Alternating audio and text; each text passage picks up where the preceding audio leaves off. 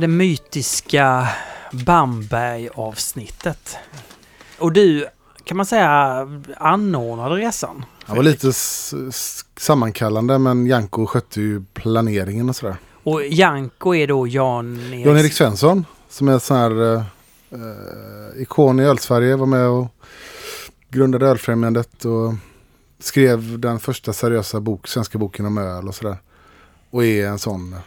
Fanns det oseriösa böcker innan? Nej men det... jo men det gjorde det faktiskt. Det fanns nog så här eh, böcker om öl som handlar om eh, öl och smörgåsar. Så här, Ja, ja. så här gamla idiot, roliga grejer. Men inget som, det fanns inget som liksom, liksom. skrev öl på ett seriöst sätt och sådär.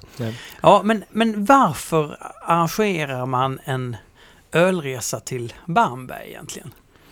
Alltså, bakgrunden är ju lite grann mest om man vill, om man vill liksom undersöka lager lite mer så är ju Franken då, som är norra, norra Bayern, där Bamberg ligger, är en sån eh, central liksom, plats i världen när det, när det handlar om traditionell centraleuropeisk lageröl.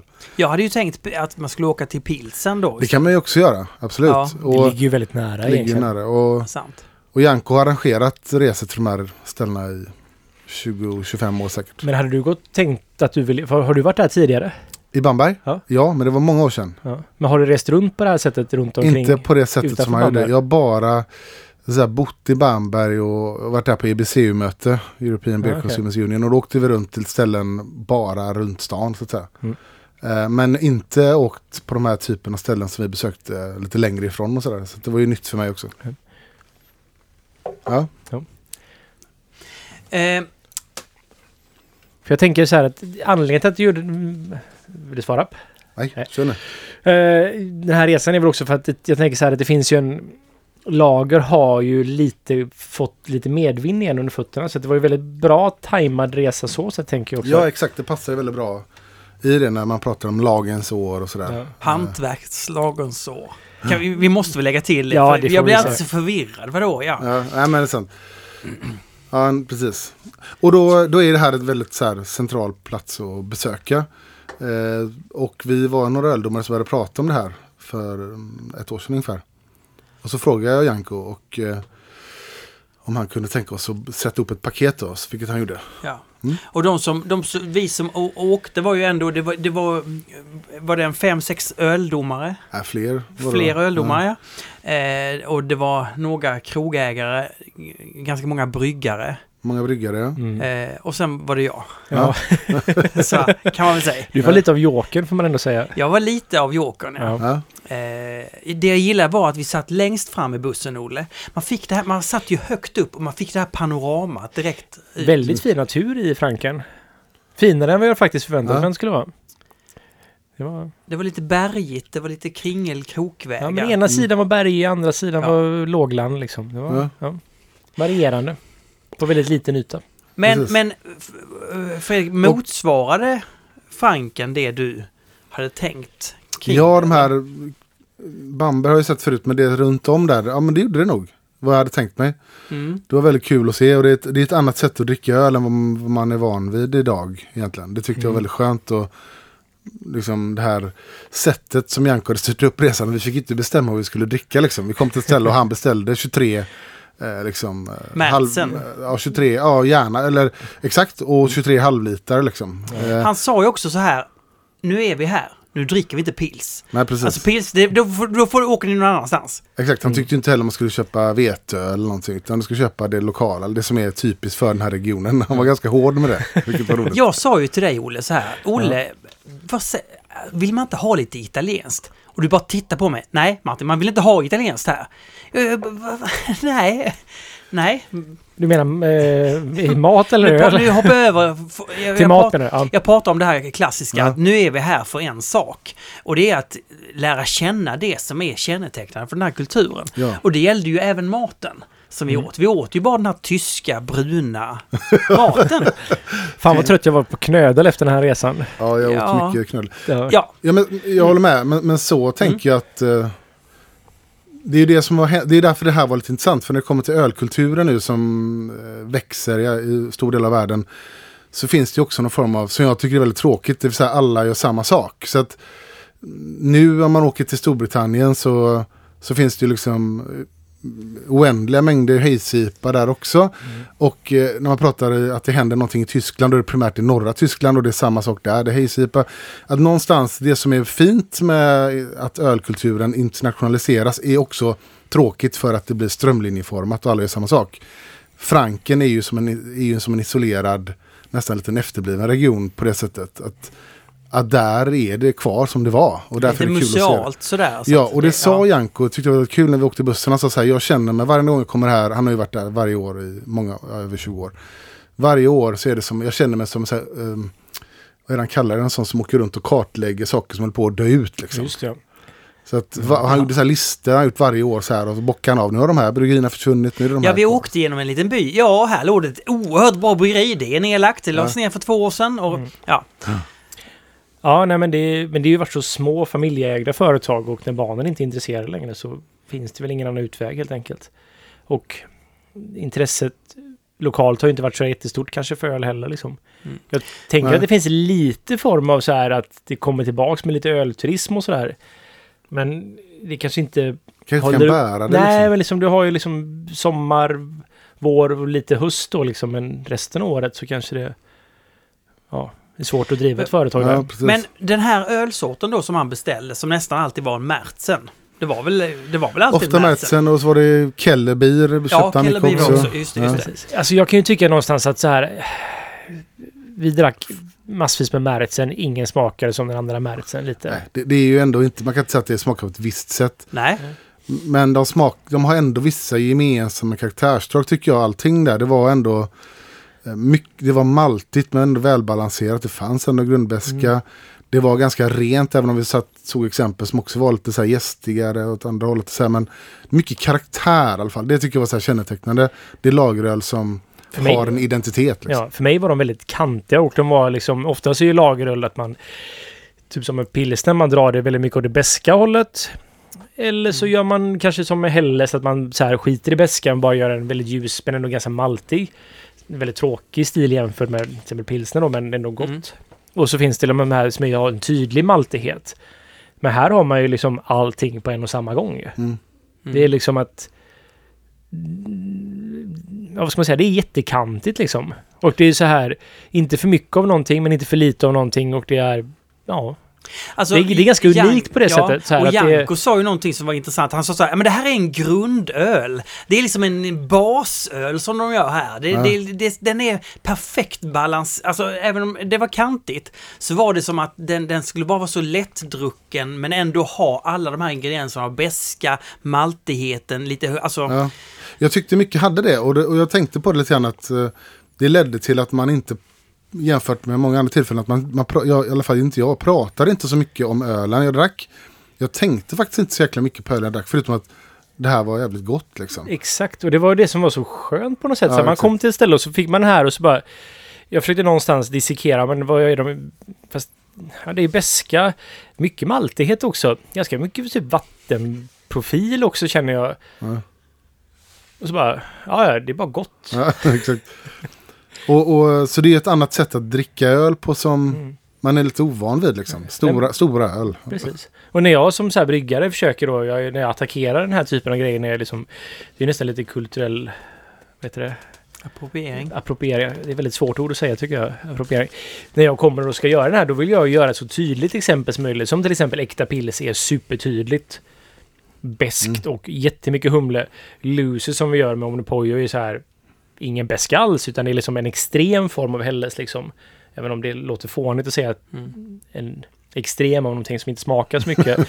Men det är lite Jag så, fattar, jag ja. attackerar det liksom hela tiden. Så Pivot är ju min öl som jag har försökt göra som en typ den här ölen. Det är liksom beskt och maltigt på samma gång. Mm. Men liksom, för mig är det annars väldigt svårt så här, för man det är inte så jag tänker på när jag ska göra Nej. den här typen av stilar. Så det gör, för mig känns det som att de som gör den här ölen, de har ju inte tanke på vad de vill eller så här, de gör bara en öl. Mm. För att deras förutsättningar är att Ja, men på ena sidan av franken så var det min, väldigt mjukt vatten, på andra sidan var det hårt vatten. Så att, ja, men om det var det hårt vatten så funkar det bra om jag har lite mer mörk malt Mm. i den, så då blir den lite maltigare. Precis. Och så kanske man behöver lite humle för att det faktiskt ska balansera upp det och så...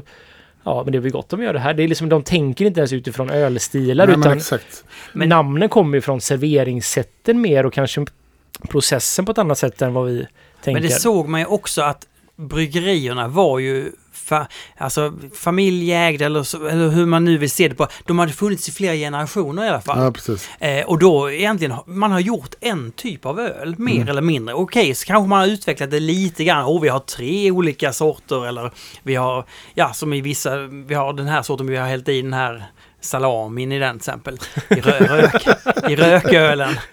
Och sådär. Ja. Nej men sådär va? Äh, Du, du vet att det var inte så man gjorde den ölen va? Nej. Ja, Bara nej. kolla Martin. Jag vet inte hur man gjorde. Ja, vi var ju där. Ja. Jag vet inte hur man gjorde den. Var vi där och de berättade för oss? Vi var Ja, ju på Ja. ja. Hell, Helles. He, heller. Heller. Heller. Heller. Brauri heller. Ja, Schlenkela. ja, Ja. just det. Berättade de för oss där hur Ja. de gjorde? Ja, han stod ju inne i eh, röken där han rökte malten. Alltså såg ni det? Ja. När han hällde upp en öl och så gav han till oss alla. Sen tog han den själv. Och när han, när han drack, alltså han har ju jobbat där som bryggare tidigare och nu gick han runt med oss där. Och han var ju så engagerad. När han drack ölen så slöt han ögonen lite grann och så, så liksom läppjade han på den här och han njöt så bes, obeskrivligt mycket. Fakt, jag tänkte, du, eller du påpekade för mig så kollade jag faktiskt på det och det, det var verkligen så. Han, han njöt ofant på ett sätt som... Han var en mysgubbe. Ja, Var det du han- som sa att han såg renlig ut? Sa du inte det? sa du inte det? Jo, jag var på riktigt gott humör. Ja. Jag tyckte, jag, jag, det är en sån rolig sak att säga. såg ja, ja, men, men han såg ganska... Jag, jag sa nog för att jag tyckte han... han såg väldigt proper ut. Ja. Okej, men okej, tillbaka nu till var vi var. Alltså vi, vi åkte runt och provade de här märtsen.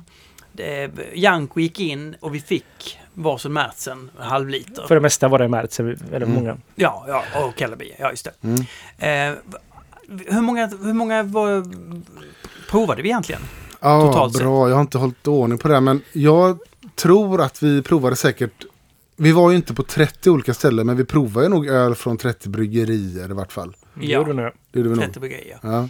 Ty, vad tycker ni? Tycker ni att när man provar så många att man får en bra över, Det är klart man får en bra överblick. Eh, För mig, för mig blev det här glasklart vad det handlade Det var väldigt skönt för jag har liksom alltid försökt, eller så här, jag har inte riktigt tidigare kunnat definiera för mig själv vad det här Mm. handlar om. Franken. Mm. När jag var på Frankenfest i Rom där så blev jag ju liksom jag tänkte vad roligt det ska bli att få säga, jag har fått prova liksom frankisk öl till och från och det har varit så här med flaskor och på fat. Det har inte alltid varit så här en jättebra representation för jag känner att det, så här, att det här är nog inte så färskt som det borde vara liksom. Tänkte men Frankenfest och där fick jag bara mer frågetecken än vad jag fick liksom svar på mina frågor. Mm. Och nu var det som att så här, nu fattar jag vad det här är.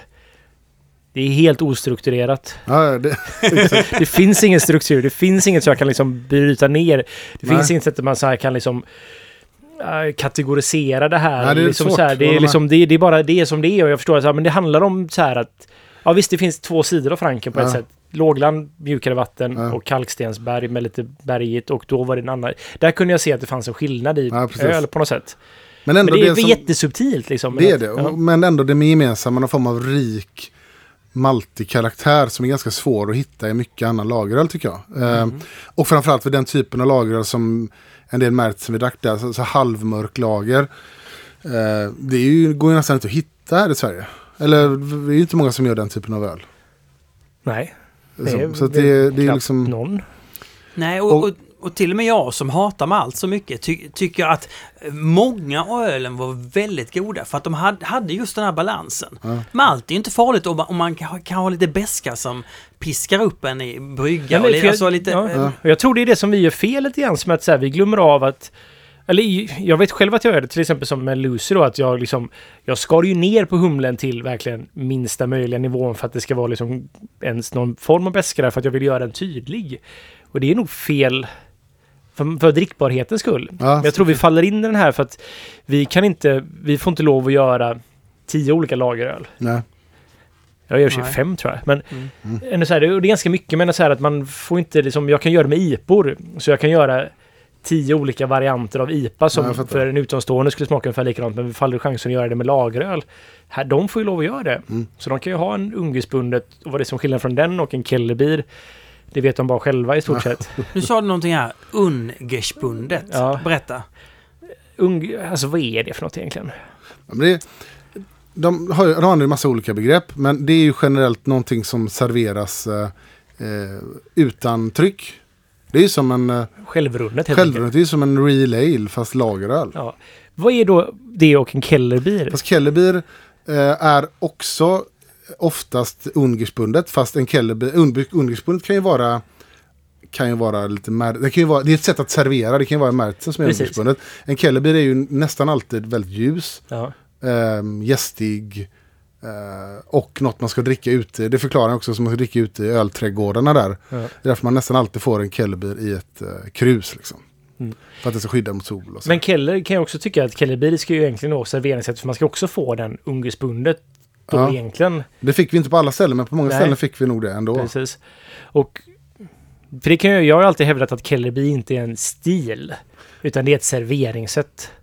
Ja, och det här det är väldigt svårt att säga hur det ligger till för det, det, vi såg att det varierade. Det varierar precis. Men jag tror inte jag drack någon Kellerby som var, som var med bärnsten. När vi var där i vart fall. Allt var ljust. Liksom. Nej, precis. Men de flesta ungersbundet är också väldigt ljusa. Många, För ja, till 90 procent var de väldigt, väldigt ljusa de också. ja, liksom. det, så det, är- det är Så det blir snårigt. Men en grej som jag var väldigt fascinerad av som jag inte hade en aning om är så här att jag alltid tyckte det var lite konstigt så här med Bierkeller och att det heter Kellerbier och att man kallar typ att det är liksom en... Det som jag tror är Biergarden är ju en Bierkeller liksom. Ja, Och det är ju för att det man... låg ovanför det låg källan. ovanför källan. Och Mm. då passade det ganska bra att ha en servering där uppe. Men man kallar det fortfarande för ölkällare. Just Fast det det man är på ovansidan. Nu var det så bara, aha! Ja. Jag visste inte heller det. Det var Ja. en sån aha-upplevelse. Jag var lite orolig Ma- Martin för dig att, Ja. du skulle, att det skulle bli för maltigt för dig. Så vet du vad jag gjorde hemma? Men jag, tyvärr, glö- jag kan berätta nu, jag glömde den i kylskåpet. Jag, jag skulle tagit med mig, jag tog med mig, planerade att ta med mig en, en eh, humlespruta, alltså eh, vad heter det? Eh, Ja, sån humleextrakt. eh, Ja, en sån spruta Ah. med, med, Med humle. med humle. Vad heter det? Alltså det finns ju olika. Det finns ju hopshot. Hopshot var det. Ja. En hopshot tänkte jag så här. Ja, Så kan man säga när du kom på ställe och du är lite ledsen så trycker jag i ett par droppar liksom. Men så glömde jag den i kylskåpet hemma. Ja, Den hade varit roligt att flyga med annars tänker jag också. Men den är så liten så det hade gått igenom. ja. ja, det hade man nog kunnat ta till ibland. Mm. eh, Tänker jag. Nej, men, men jag, en annan sak eh, var att jag, helt otroligt Olle, att man kan väcka dig. Man väcker dig och fem minuter senare, du bara får, ja hur lång tid, vi behöver gå om fem minuter. Okej, och så bara går du upp och klär på dig och så går de fem minuter. Jag hänger inte med. Jo, alltså, om, Jaha. alltså när, man, när man är på en ölresa Ja. och det dricks mycket öl, Ja. så, så alla kom ju till bussen. Jag säger inte att de stapplade, men det fanns ändå en viss eh, zombieaktighet. Alla Alla, var i tid. Liksom. Alla var i tid, alla satte sig i bussen. Vi åkte en halvtimme ut på landsbygden, stannade till vid något hak, alltså vid någon liten, vad man ska kalla det för. Och så gick vi in och fick 23.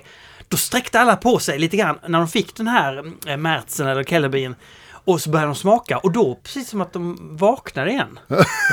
Eller, Ja. Ölzombies. Men ja, men nu förstår jag vad du menar. Jag, ja. Ja. nej, Ja. Men, det, men det, här- det här fick, man fick ju sova, passa på att sova så länge som möjligt och vara effektiv där liksom. ja absolut, och det Ja. gjorde du verkligen med Ja. den äran. Men det var väldigt skö, skönt, skönt gäng. Lätt, lätta människor att resa med. Ja men det på funkade riktigt så ju extremt bra. Extremt ja, bra. Ja, ja, det mycket, alltså, var, varför, varför började ingen slåss? Nej, Eller men- var, var det någon som kanske började slåss lite Nej, grann? men det var så mycket, nej det var det nog inte. Nej. Men det var så Nej. mycket som var enkelt tyckte jag. Det är så här, eh, när, innan när vi kollar, för det är så här, om man är 23 personer, vi kan, man kan inte hålla på och beställa massa specialgrejer. Det är jobbigt att vara i Franken och inte, och vara liksom vegan. Det är jobbigt. Men och det det är är jobbigt att nästan- vara, liksom inte... Då blir det bara knödöl. Ja, och inte äta några mjölkprodukter. Så, här. så han skickade en lista innan, så här, är det någon som inte äter någonting? Men alla åt ju allt, ingen hade någon form av känslighet mot någonting. Eh, och alla var bara nöjda och kom i tid. Så han, Janko var själv väldigt imponerad av oss. Att, eh, skön, ordningsam grupp. Ja, alla hade ju väldigt mycket respekt för Janko kände jag. Ja, verkligen. ja, verkligen. Jag ska inte säga att vi var rädda för Janko men... Ja, men lite, han, han ger ju ett sånt pondusintryck och Ja, kan vara lite karg men ändå kärleksfull. Verkligen.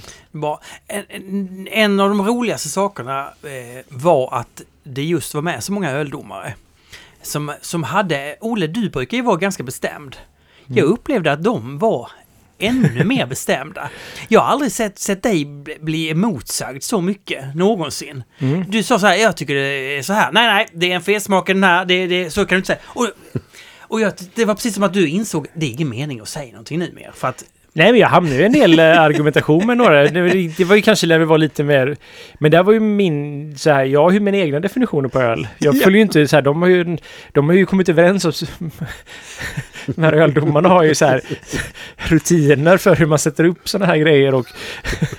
Så här, de har en hel förening för när de sitter och gemensamt bestämmer vad en öl ska smaka och inte smaka. Jag gör ju det här helt för mig själv och har mina egna uppfattningar. Ja, men det var... Och det jag- kanske inte var så att de Nej. alltid matchade med varandra, tänker jag. Men, men jag upplevde hur som helst, för jag, har- jag har inte mm, hängt med så många öldomare tidigare. Nej. Och jag, jag uppskattade det väldigt mycket. Jag tyckte det, jag, jag, jag fick en insikt i att att, ja, jag fick, fick någon mer att lyssna på än bara på dig, Olle. Ja. Jag, jag, menar inte, jag, jag vill inte ställa det ena mot det andra, utan det var bara in, så intressant att komma in i den Ja, man ska inte lyssna bara på mig, det är ju jättedumt att det. jag, men jag tänker också att det finns nivåer av så här Ja. djävulskap eller på så här, men Såklart. öl, om, om, om normalt kan öldomar vara jättejobbiga att sitta och dricka, så här, analysera små två centiliter av tio olika öl. Jag tyckte ändå relativt hur de vi brukar vara så var det jävligt avslappnat. Så här. Man fick in en halv liter och så visst, en del pratade mycket om den. Men ganska snart var det bara, "Ja, ja, det här var gott nu. Ja, men det var ju lite om som att så här, alla någonstans frågar runt så här, vad tycker du om det här? Och Mm. man, alla var lyssnade på varandra och vad man tyckte om den och sådär. Och sen så lämnade man det, men det var avklarat. Så det var ju så här, det var lagom mycket, för det är Ja. roligt med det, för jag vill ju också höra vad andra tycker och få, alltså, någon kan ju påpeka att, ja men tänk på det här, och så bara, ja fan just det, ja, det kände jag inte, men nu Mm. känner jag det och så, så här. Få höra andras åsikter, men det avhandlades ganska snabbt Ja, det och det var liksom så här, det var nästan lite artigt att man skulle göra det först och sen så kunde man bara sitta och snacka typ. Sen uppskattar jag, trots att jag då beställde in den här äppeldrickan ganska många gånger, så var det aldrig något knussel om jag ville smaka på någon. Alltså det bjöds väldigt eh, så här, det är klart för att smaka på den här. Ingen var rädd för förkylningsbaciller eller Nej, någonting. nej, det, Det var väldigt, eh, Ja. så att det, det var ju roligt att få prova allting även om jag inte behövde dricka en halv liter av allt. Nej men precis. Det, det är också en sån. Mm. Men jag, jag märkte ju lite så här att det fanns en form av... eh, ja, men jag, är inte, jag blir inte så att jag blir irriterad på något sätt, men att jag kunde Men? ibland... Typ, några av de bästa jag tyckte om på den här resan var ju de som också för mig då definierade det som varför det här är vad som är Frankenöl. Mm. Och det är just att den är väldigt kantig. Att den är liksom, den är inte det ena eller andra utan den har en otroligt fin balans. Tydliga smaker av både malt och ofta beska. Och det hittar jag inte annars i öl liksom. Och sen så visst, det kan finnas någon felsmak här och där.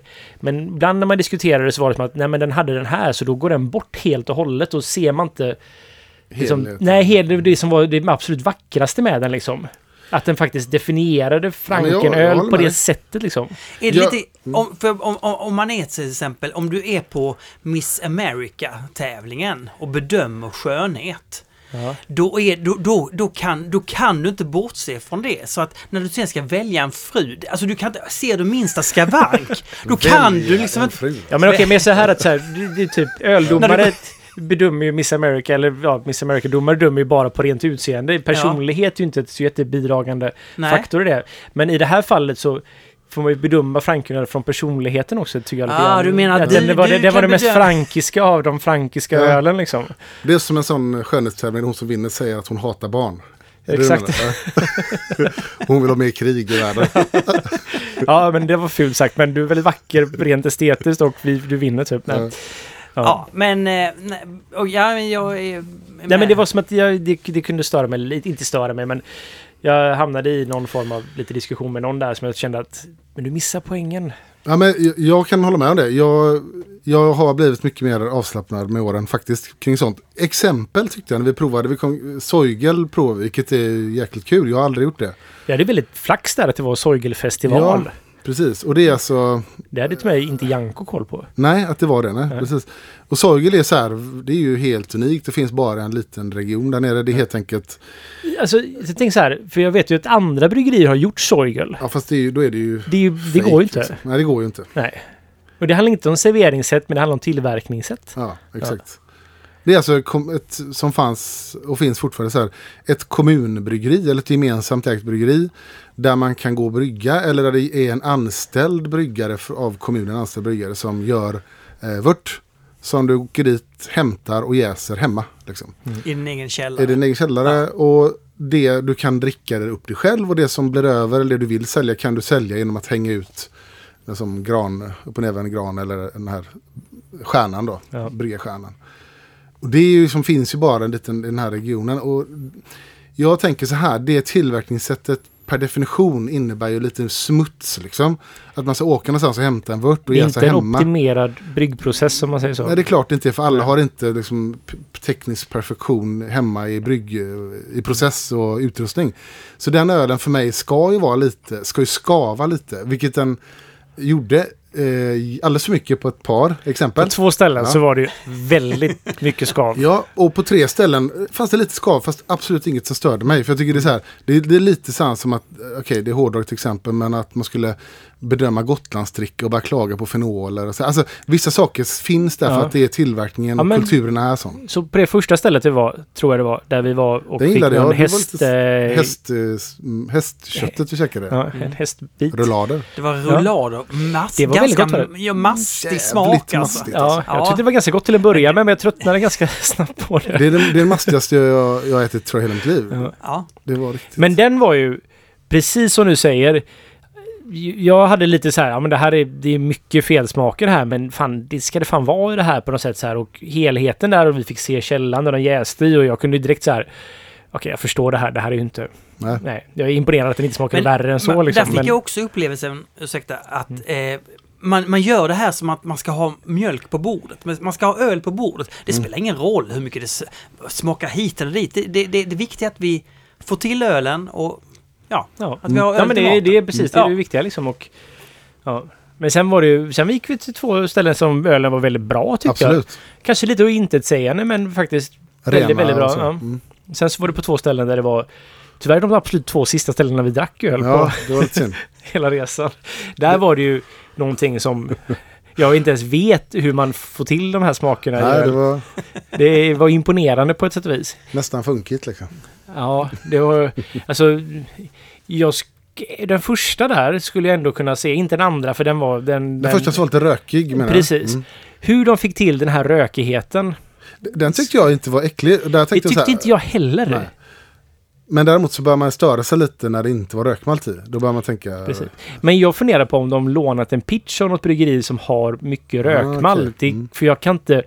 Den rökigheten var ju inte en fenolisk snedjäsning på det sättet. Eh, vad Jag, jag, jag tror inte det i alla fall. Nej. Så jag kan ju enda sättet jag kan se att den typen av rökighet hamnar i en öl. Mm. Om de inte använt rökmalt är att de har köpt eller fått gäst av ett bryggeri som har mycket rökmalt. Ja, så att den smaken hänger med då med gästen. Ja, det kan Ja. vara. För det var imponerande annars. Ja. ja. Sen var det intressant att vi besökte Wejerman Just det. ja. som eh, gör malt. Eh, rostar och har sig. Ja. Det här var ju specialmaltsbryggeriet Wejerman ska man Ja, tillägga. det var ju det, deras flaggskepp på ett sätt eftersom det var... Det, Det är inte där de gör basmalten. nej, det alltså. var ju där de Nej. grundade sin verksamhet. De hade, det blev ju också lite som ett museum även om det var riktig verksamhet. Ja, ett levande museum. Ja. Jag var imponerad av det faktiskt. Jag har hört att det här är som Disneyland för bryggare liksom lite grann så. Jo, Och det var det väl kanske, men ja. jag tyckte ändå det kändes mer genuint.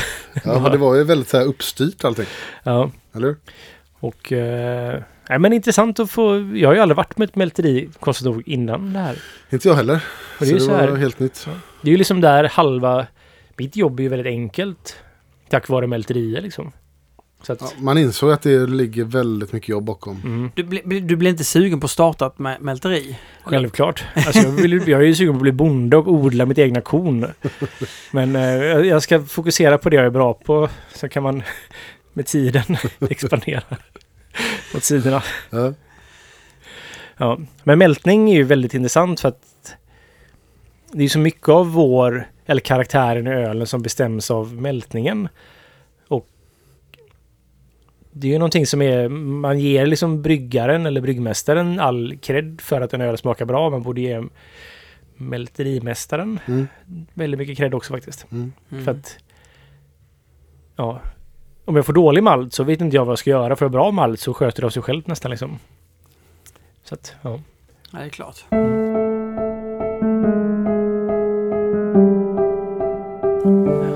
Men jag var väldigt det var väldigt roligt att få en bryggerivisning på Braueri Helle faktiskt. Ja, det var ju jät- jäkligt häftigt. Och man, man insåg hur mycket de producerar där. Ja.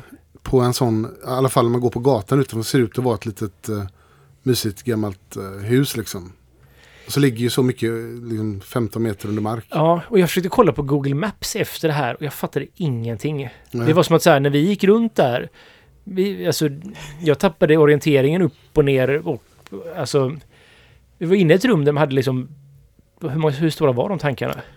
Åh jäklar. Var det inte f- 30 000 liter Nej, eller det var 40? en, den största var ju på 42. Eller Ja. så här. Mm, 42 000 liters tanke. Och det var så här, jag, när jag tittar på Google Maps så jag förstår inte var de får plats med det här. Nej. de var inte under mark i alla fall. Nej, Nej. Så ja. Men det det var ju... var halvt nedgrävda, var det inte det? Det var så här, var inte marknivån en bit upp? Ja, det kanske det var. Ja. Men jag tyckte det var framförallt intressant det han berättade där om att det var... Det är liksom... Lagen kommer ju från det här området. Det var ju där den här gästen... Vi åkte ju förbi byn där den först dokumenterade lagergästen fanns liksom. Och hela anledningen var ju att de byggde hus med kalksten Så de, som de precis. grävde ut. Så de, det blev naturliga källare. Och så visste de inte vad de skulle göra med källarna så de stoppade ner öl där. Ja, precis. Och där var det kallt och det funkade att jäsa i alla fall. Så där fanns det då någon form av... De kultiverade, eller domesticerade helt enkelt en gäst som funkade kallt. Ja, men precis. Helt ofrivilligt Ja. för att de bara hade det kallt. Och det är ju hela lagens ursprung liksom. Mm. Och det skedde av att man behövde hus. Och gjorde kalksten och gjorde kalkstensgrottor och så undrade man vad ska man stoppa ner där? Men vi kan stoppa ner ölen där. Ja, Det häftigt. var med den. Och så... Det är faktiskt... Ja, det var coolt. Jag tyckte det var roligt med slängkarla också. Jag har alltid haft en... Att, eller, betydelsen av slängkarla. Brauri Helles flaggskeppsöl. Ja, liksom. ölet menar du? Ja. Ja, vad Ja. tänkte du? Att den var... Ja, För jag har alltid tänkt att det betyder så här, någon slängig karl liksom. Ja, nu, nu missade jag vad det betydde. namnet. Vad det betydde, Just precis. just just. För slängkarla är ju deras Rauschbier, Ja. Märzen. Urbock är det. Nej, de, de gör en urbock också, men Så är det. Märzen är grundölet. Vilken var det vi fick dricka? Var det. Ehm, vi fick ju dricka en bock där nere i källaren. Det måste vara Det var urbocken vi urbocken, fick. Ja. för det var den som hade legat på tank fan ett halvår eller vad han sa. ja, det var länge i alla fall. ja, det var urbocken. Ja. Mm.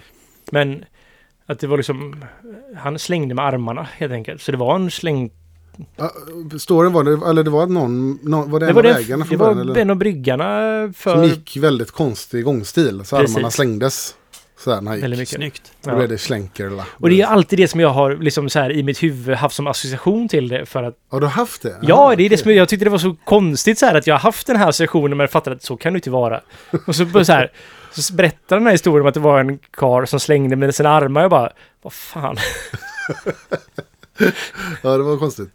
Ja, ja men det är så här bara för att komma ihåg något så här ord liksom så har jag haft den som en association. Ja, just det. Jag tyckte nästan, om det var det, ditt bästa, så tyckte jag nästan det bästa var att gå upp på morgonen och gå till ett konditori. Och så fick man sådana jättefina frukostar. Du, då sover ju du, Olle. Ja, det gjorde jag. Ja, du, du, du Jag- prioriterar ju sömnen Mm, där, va? men jag var vaken lite längre än vad du var de flesta dagar också Martin. Jo, Ja. det- det ska gudarna veta. Ja. Eh, och, eh, men alltså, det, åh, få, få äta en bra frukost. Då. Det gjorde inte jag riktigt Det det var, faktiskt.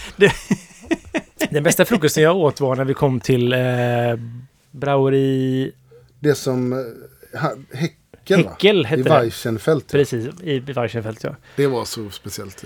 Ja. ja, du menar den ölen var din, din bästa frukost? Det var min bästa frukost. Ja. Ja. det var också den, nej, det var den näst bästa ölen jag drack under resan faktiskt. Vilken var bäst? Gissa, och ni får gissa vilken jag tycker var den bästa ölen under hela resan. Oj. Ja. Nu ska, ja. Ja, Jag... Det, är- det är tyvärr en öl man glömmer av ganska snabbt i sammanhanget. man glömmer av. eh, Den första tror jag. Det är faktiskt sant. Ja, och vad lustigt. För den första glömmer vi av för att det var bara en... Man ser det nästan som en start. Ja. Men det var ju sjukt gott. Jag, jag har tänkt på det ölet efteråt nämligen. Den var, det, det var överlägset den bästa ölen vi drack den här resan tycker jag. Ja, den var fantastisk. Ja. Och jag kommer ihåg det när jag satt där och drack den. Jag, bara, jag tror jag sa det till dig. Jag tror inte vi kommer dricka en bättre öl för jag fattade direkt att det här Ja. går inte att slå liksom. Ja, det var grymt. Ja, och Jag hade blivit förvånad om vi slog den ölen faktiskt. Går man in på min Instagram så kan man se en bild. En eh, fin fin machiavellisk bild, ja. bild. Ja, extremt fin. Men det var också så här, det var ju på väg från flygplatsen. Ja. Vi man hade det så här, ja men nu ska vi någonstans liksom. Ja. Och så bara, vi stannar här och tar en öl och så bara... Ja, det här var den bästa vi drack. Det här är det första vi gör. Wettelsheimer Keller hette det. Just det. Och Janko hade tagit det för han tyckte det var vad han kallade Nordfrankens eller så bästa, eller Mittelfrankens bästa märtsen. Ja. Men han sa det faktiskt, jag hörde det när vi gick därifrån. Han sa, det här är nog den bästa ölen vi kommer att dricka den här resan. Så lite synd att börja med det. ja. Jaha, men det var exakt det han sa. Det var lite, Ja. för jag, jag kommer inte ihåg, var det till dig han sa det kanske? Det var till någon han gick med så hörde jag det. För jag, jag, jag tänkte själv att det här, är, det här var så gott så att det var... Ja. Ja. Och sa han, ja, det är tråkigt att vi börjar med kanske den bästa ölen förmodligen kommer dricka den här resan. Det fanns ju också ett annat inslag som var, tycker jag var intressant, att vi kom till vissa ställen som var stängda. Och det, var, det, alltså det fanns en spänning i det. Vi kom, Ja. till, vi kom till det här märkliga stället som var en ölträdgård som gick upp längs en backe där det låg krog på krog på Just krog på krog. I stort sett alla var stängda. Det längst ner öppnade lite senare. Ja, det, Ja, det men var- det kändes ju som Liseberg på Ja, något så ja. här. Forsheimer Kellerwald hette det. Ja. Upp. Som, som är världens största ölträdgård tydligen. Som var, ju he- som var helt stängd för oss. Helt Men, stängt, ja. ja, ja. Men det var trevligt ändå. Ja, men- och det, de har ju vissa tider på året och de då Ja. alltid öppet där. Och så här. Men det, är- det, där märkte man hur analogt det är i Franken. Att man kan ju inte direkt gå in på deras Facebook-sida och fråga kolla om de är öppet. För de har ingen Facebook-sida. Eh, så att det var lite vågspel. Och även det här stället där vi drack där det näst bästa ölet. eh, Häckel då? Ja, det sa ju Janko också att det är lite lurigt det här stället. För att eh, det, ja. man, eh, de är lite så här, kan vara lite eh, hårda, de som har stället. Så att han vill inte ringa innan och säga vi kommer ett gäng för då kan han lika väl bara dra ner persiennen och säga vi har stängt för de inte vill ha för mycket folk där. Nej, De behöver ju inte, det var ju fullt där Nej, inne. så vi smet ju in där och det var så jäkla lustig känsla för att vi klev in där så var det ju helt mörkt. Jag tänkte ja men det var stängt här också. Så ser man, ty- sitter liksom 25 tysta eh, liksom, gubbar var det ju då. Klockan är också halv elva Halv på elva. en lördag. Helt På- mörkt där inne. De sitter och dricker öl. Och det var också en sån grej jag tänkte på när jag bodde ju på eh, Fessla. Klockan nio på morgonen sitter ju gubbar och tanter och dricker öl utan att det blir eh, eller vet inte, men det, de kan ändå göra det med någon form av klass här. Om man i Göteborg går ut och ser någon sitta ute och dricka bärs nio på morgonen, det är ingen bra grej. Får man ens Nej. servera det så tidigt? Där fick man det. Ja. Men men, Göteborg, men, jag men, inte. men det är ju också det är ju en dubbel känsla i och för sig kan jag ändå tycka. Ja, ja, det är inte även, helt- även om det är helt, helt okej där så kan man också ty- tycka, ja det här är det, alltså man, man kallar inte dem för alkoholist här utan man, det är bara människor som dricker väldigt mycket och som, alltså, eh, alltså man kanske inte har ett, ett, em, ett namn på det som ska vara förnedrande eller så. Det är kultur istället. Ja, precis. Och det behöver inte innebära att det är bättre för det. Utan, Nej. nej. det är väldigt intressant. Mm. Spännande. Men man stöter inte ut folk ur samhället på samma sätt som man gör i Sverige. utan Man liksom, Nej. det går- ingår ju fortfarande i samhället på ett annat sätt som är inkluderande.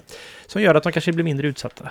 Ja, men det är absolut ett sätt att se på det, tycker jag. Det är, det det är precis samma sak som i skolan, att, att är du, är har du mycket eh, vildhet i kroppen och egentligen skulle behöva springa en halvtimme varje, varje timme för att kunna fungera.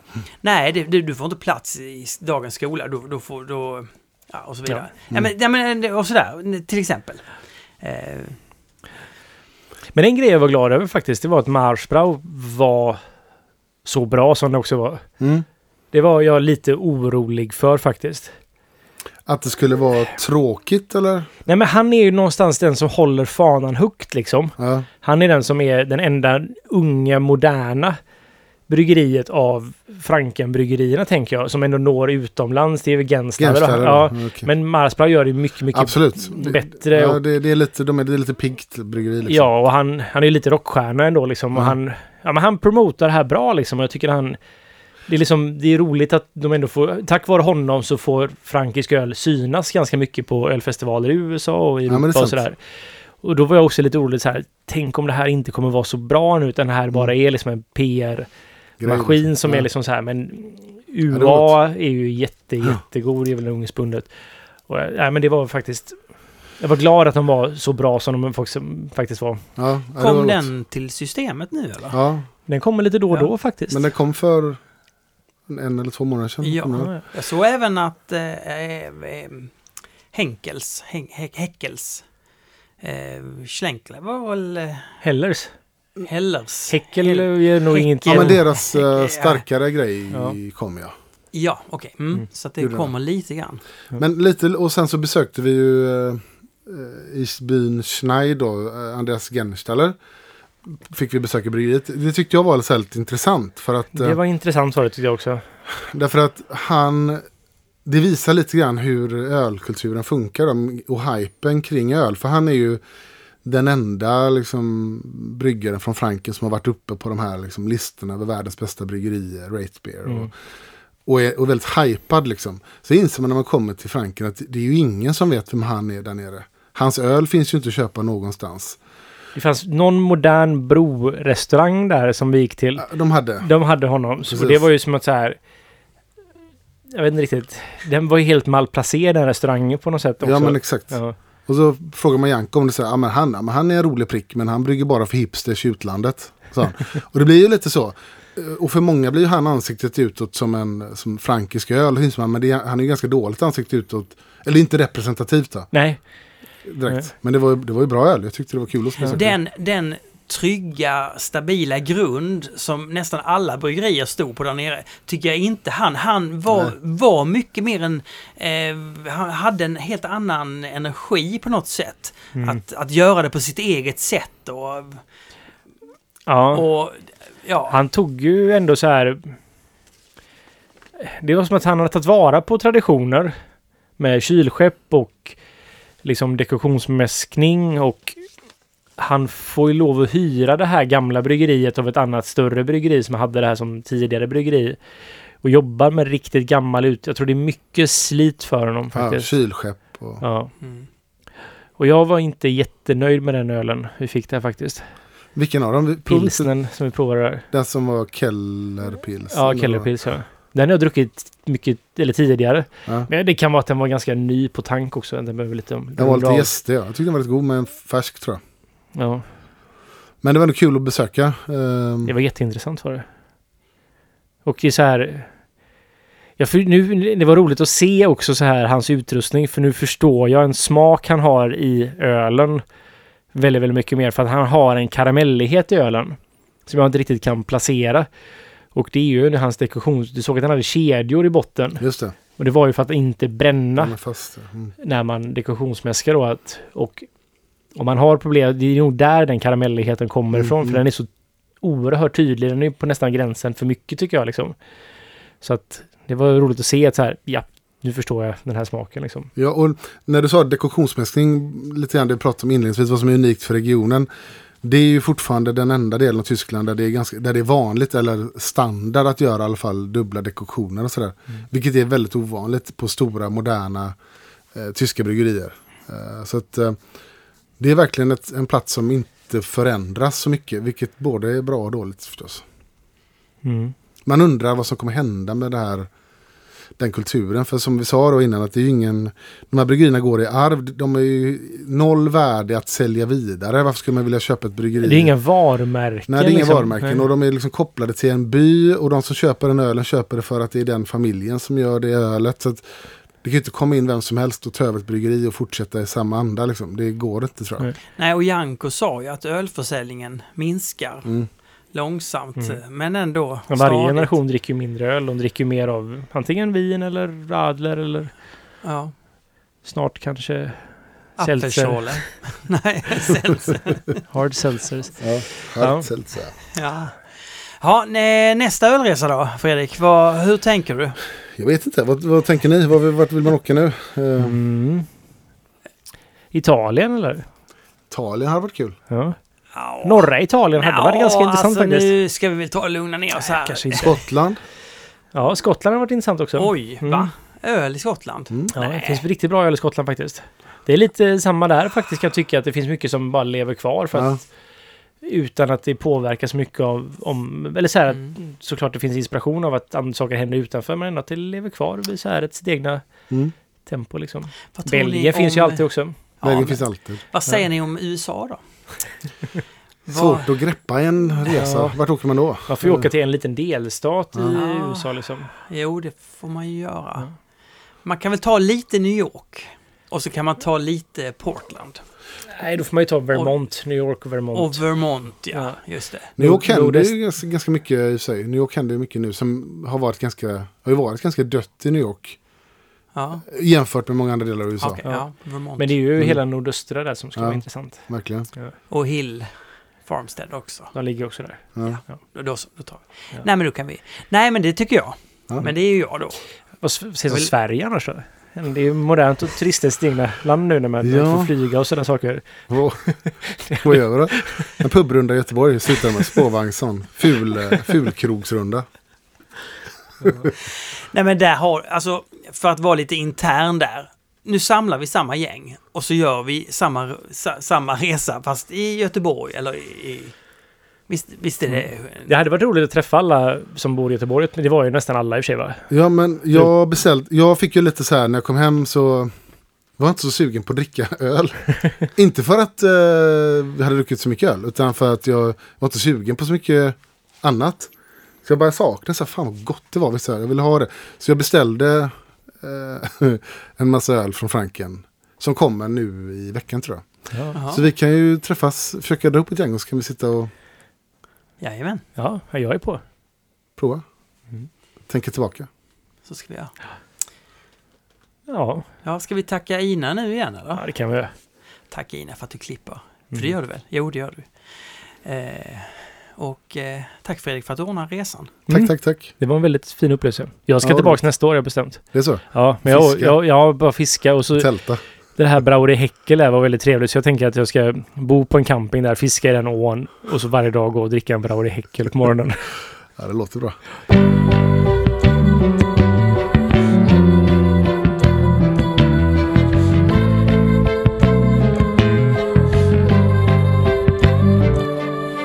En